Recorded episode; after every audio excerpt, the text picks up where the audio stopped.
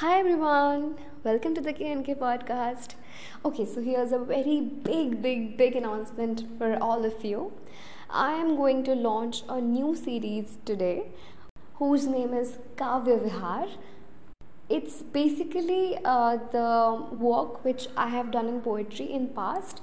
I am podcasting this for all of you to let you know what I feel about things around me, emotions which I feel, and sentiments which I relate with.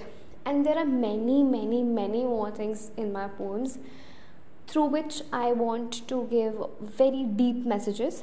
So I felt that um, now it's correct time to podcast all of them one by one, of course. So I hope you enjoy it. Um, I will be coming back very soon with the first episode of the series.